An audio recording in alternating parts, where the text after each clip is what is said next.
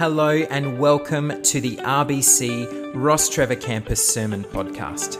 Our mission here is loving God, loving people, and seeing lives change.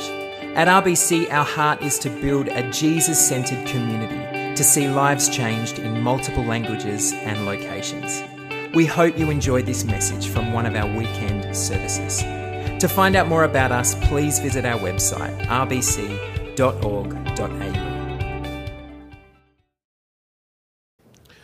Well, welcome.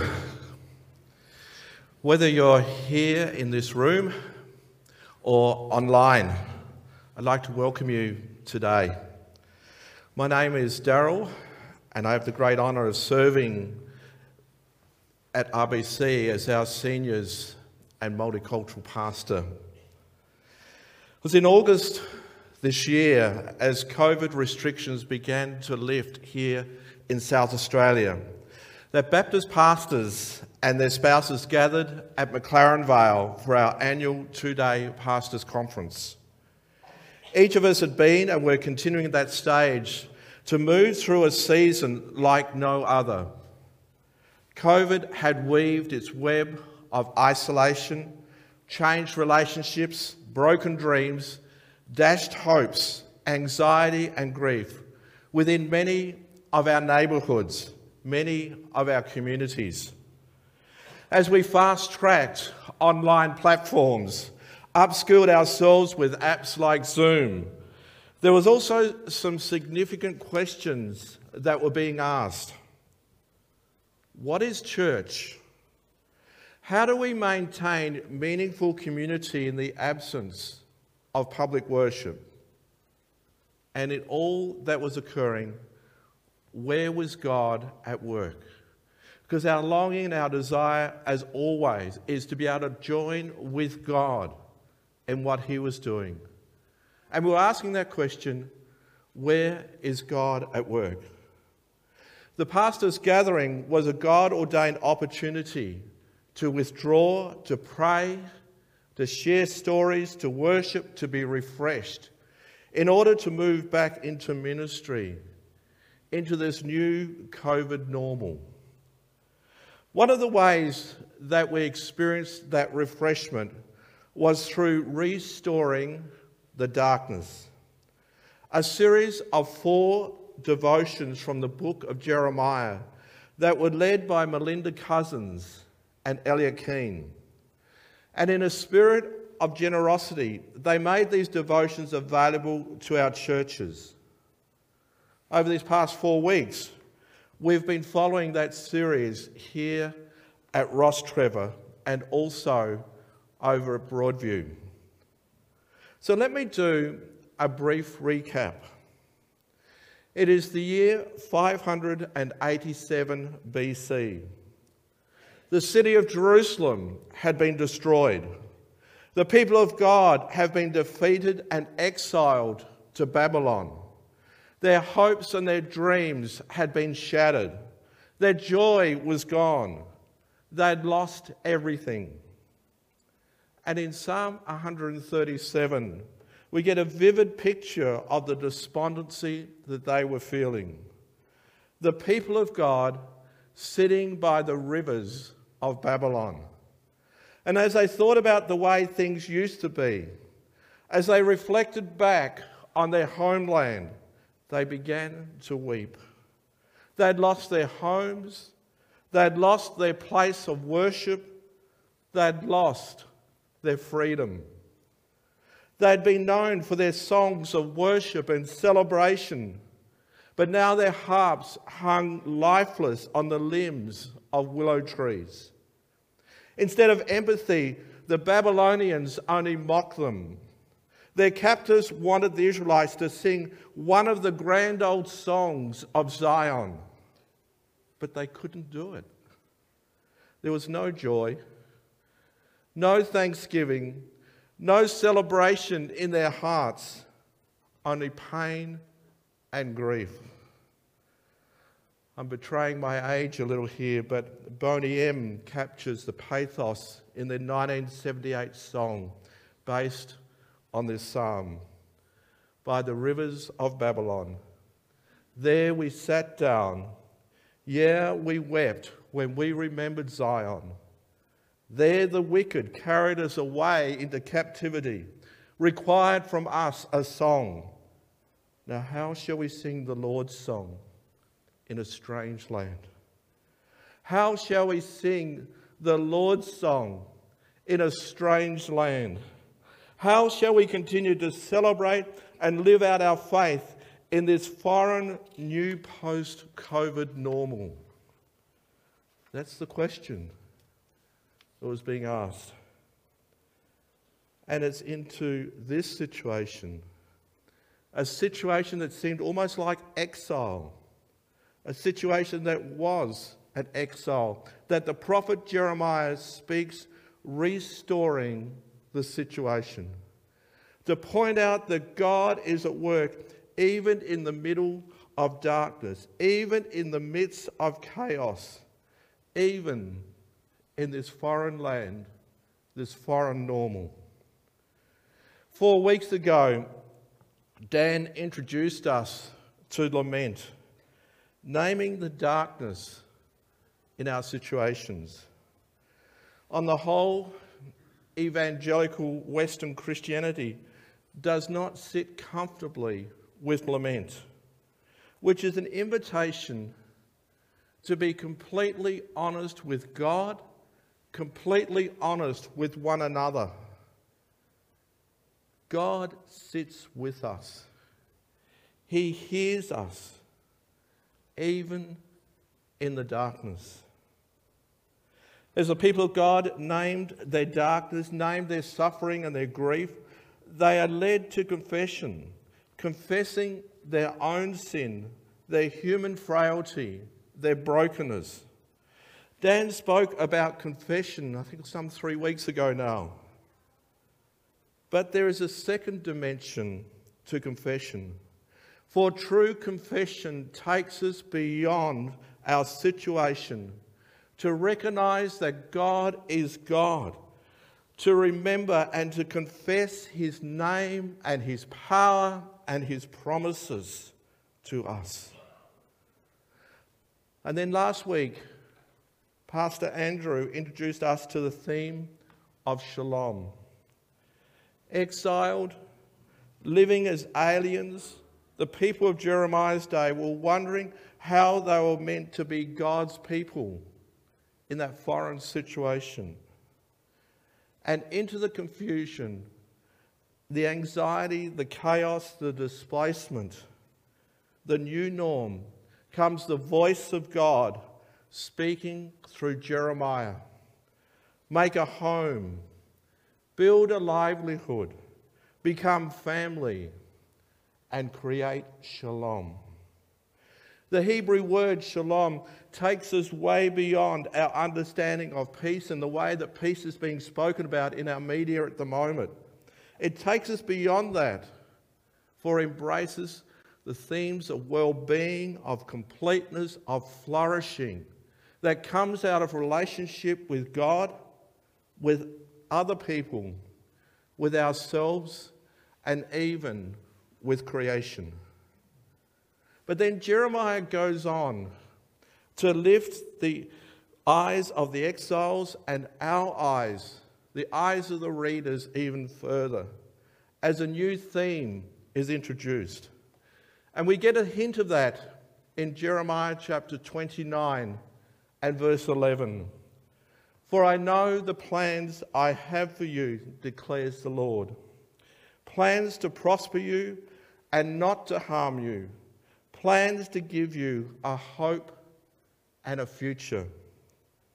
Andrew pointed out to us that to reduce these words to an individual perspective, to reduce them to a bumper sticker on the back of our chariots, or to be etched into our clay goblets, is to miss the true significance of these words. True significance of these words for humanity, indeed for all of creation. Because the word is you, and it speaks of God's people. It speaks of humanity. It speaks of all of creation. I know the plans I have for you, says the Lord. Plans to bring shalom, plans to bring a new life, new hope.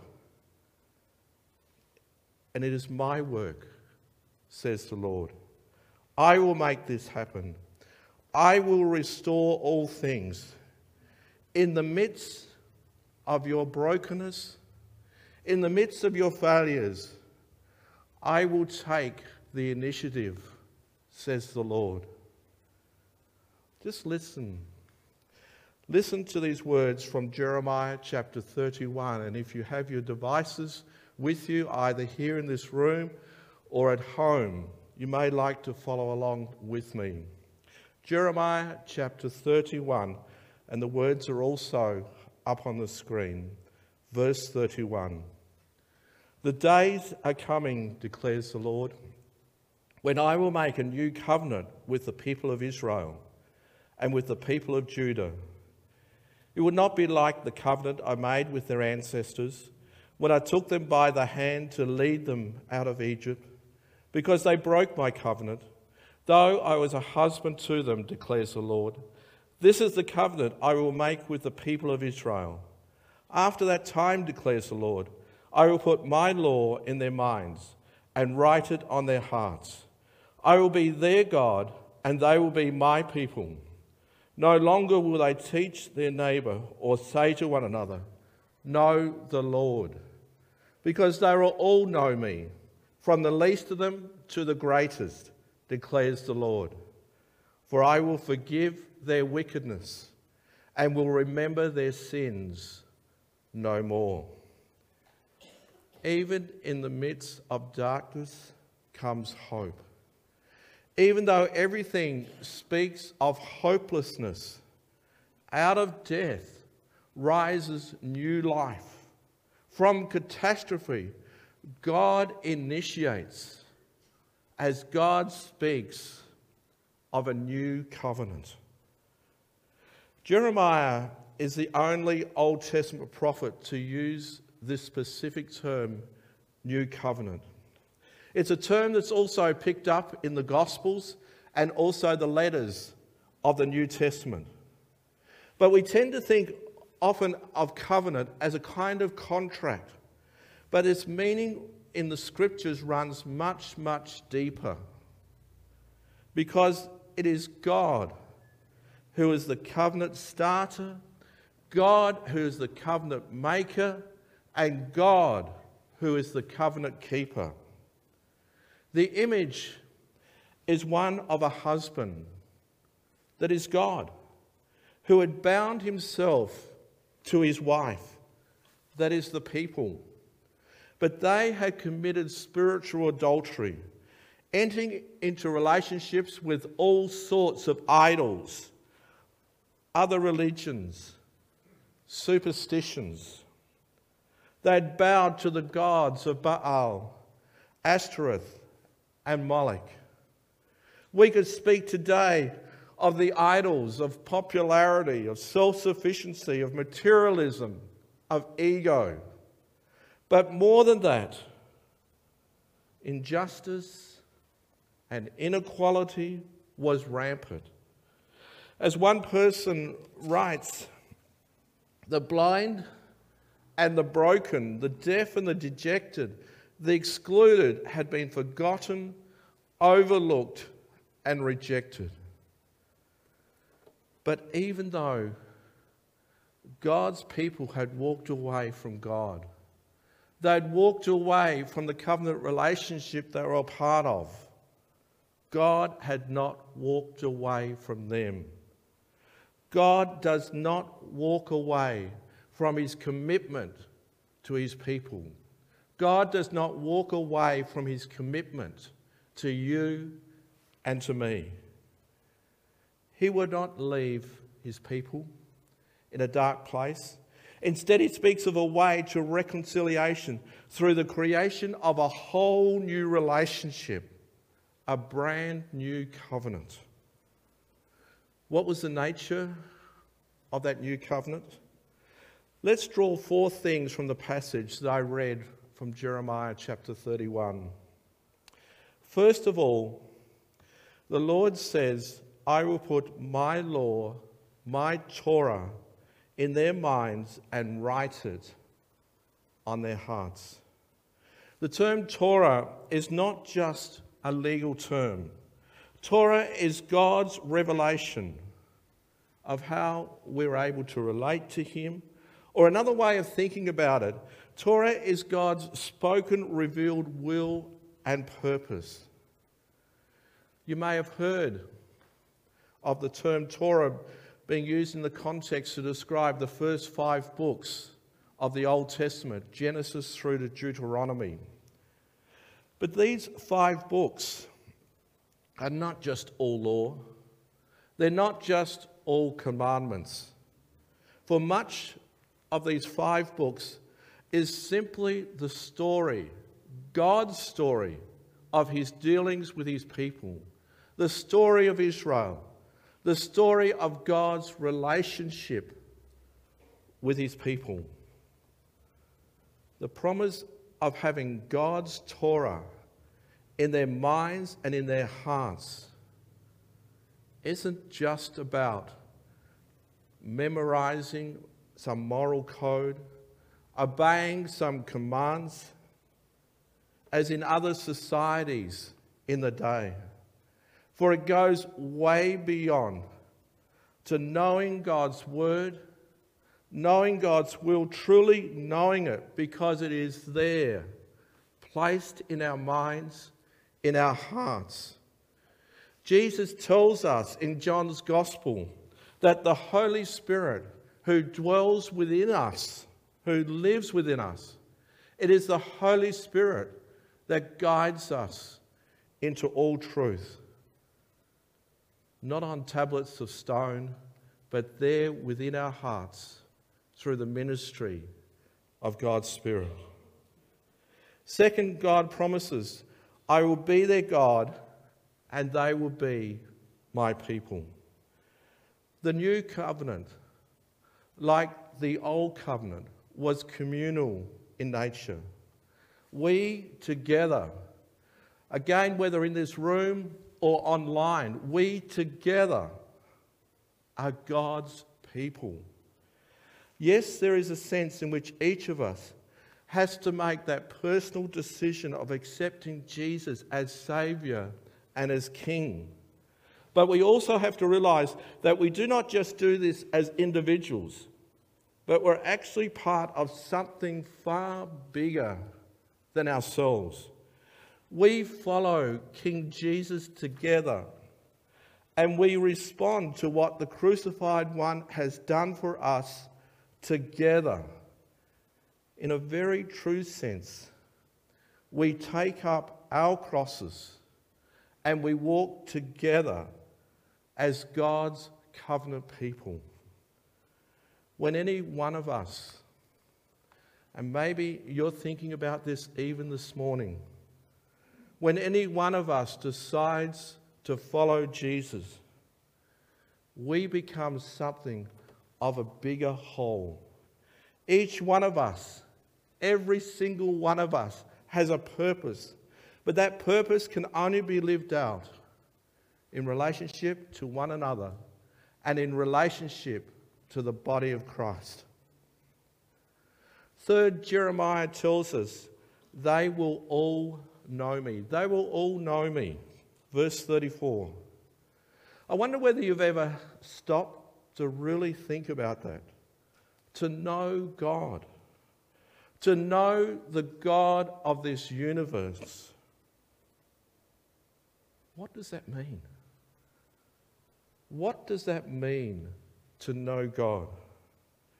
In Jeremiah's day, this whole concept of knowing God was a totally new thought.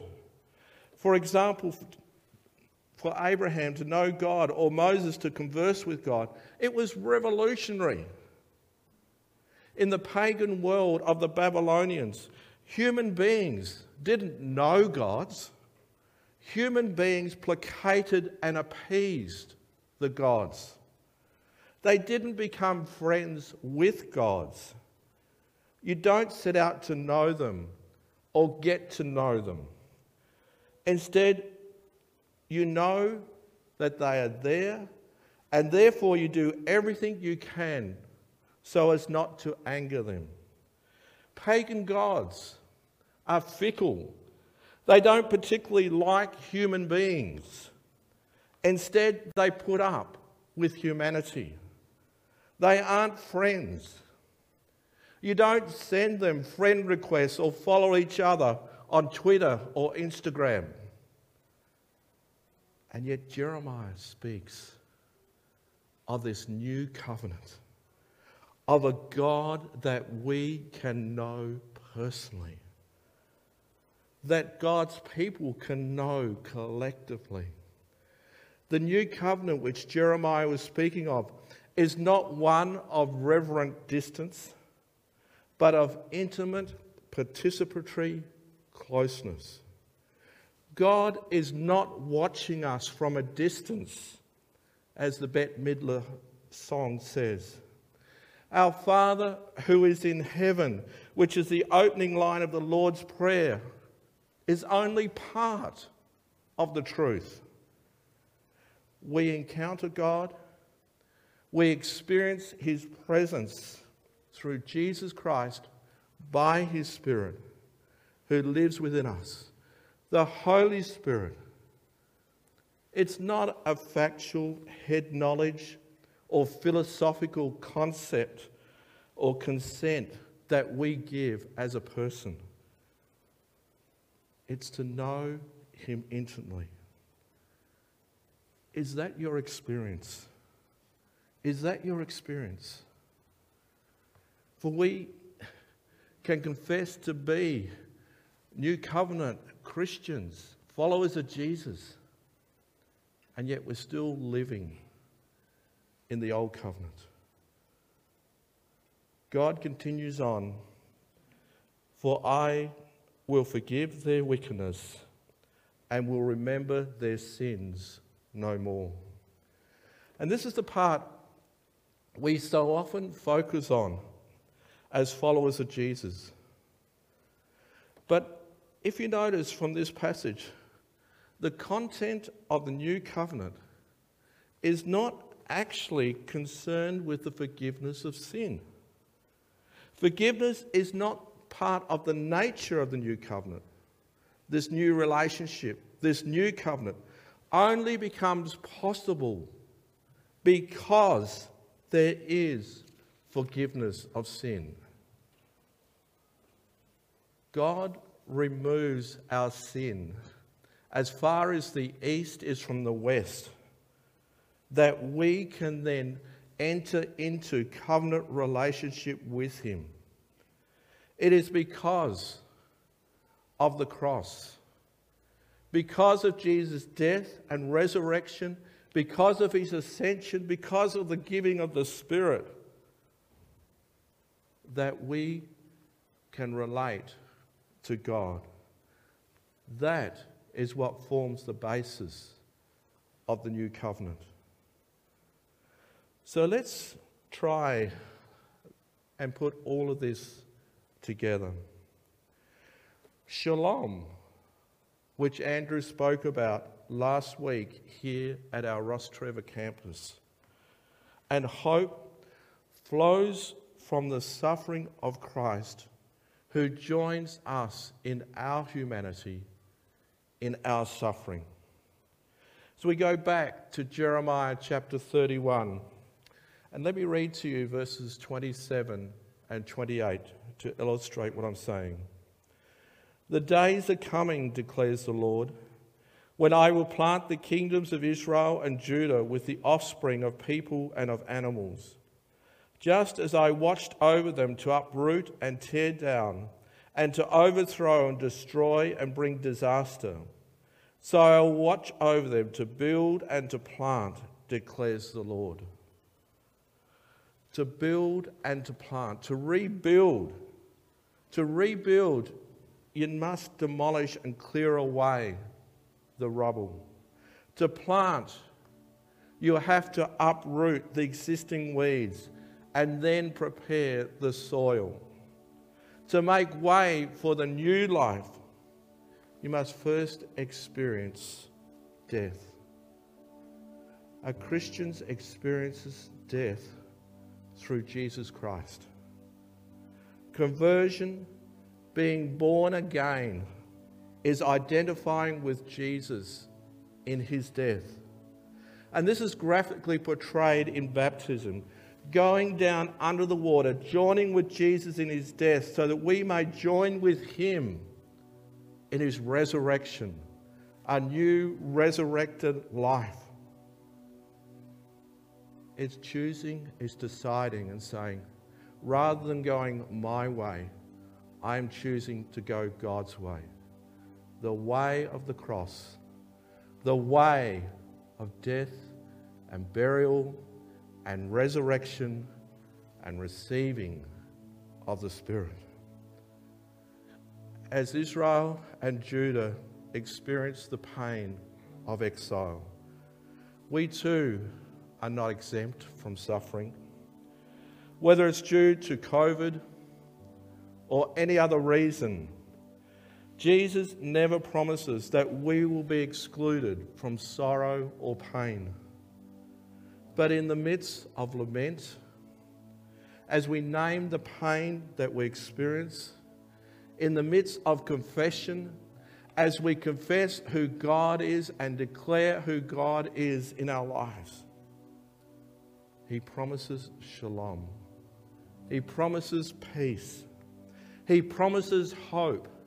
He promises a new covenant. And in the cross, that new covenant is birthed.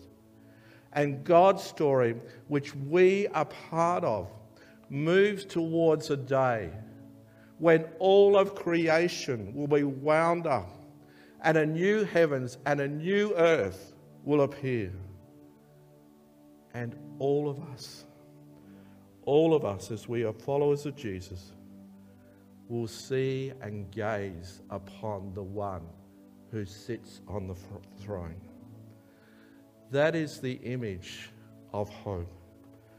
That is the story of realized hope that we see and we experience in these words of Jeremiah as part of the introduction of this new covenant. I started with the pastor's conference. Let me take you back there. As one of the people who wrote this series, Melinda, as she says, and let me read it to you this hope, it sustains us. This hope will not disappoint us because it rests not in our words or even in our imagination, but in the living word, the image of the invisible made visible the creator and sustainer of all things, the renewer and reformer, the saviour and redeemer, the one through whom and in whom and by whom all things are and were and always have been, and all things will be and will be and will be. The prophet has a final word for us for us, the people of the Lord. And that word to be heard is simply this hope. Hope. Let's pray.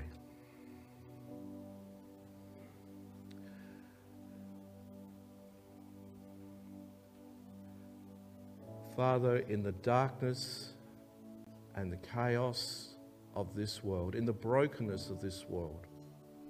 We thank you for your message of hope, of light.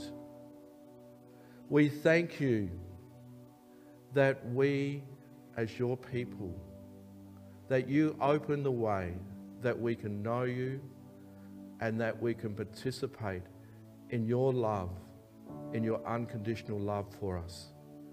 We thank you that there is a pathway through to glory and to hope.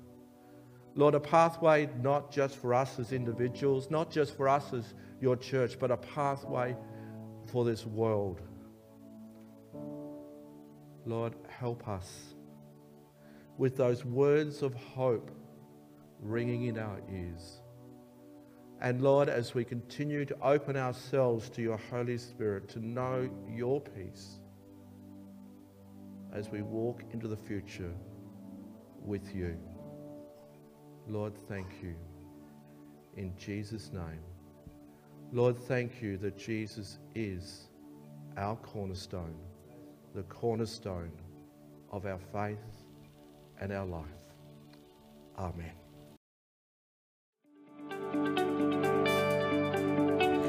Thanks for listening, and we hope that you enjoyed this podcast. If this message has impacted you in some way, we would love to hear from you. You can contact us through the Hub online at thehub.rbc.org.au or through our social media links in the show notes. See you next time.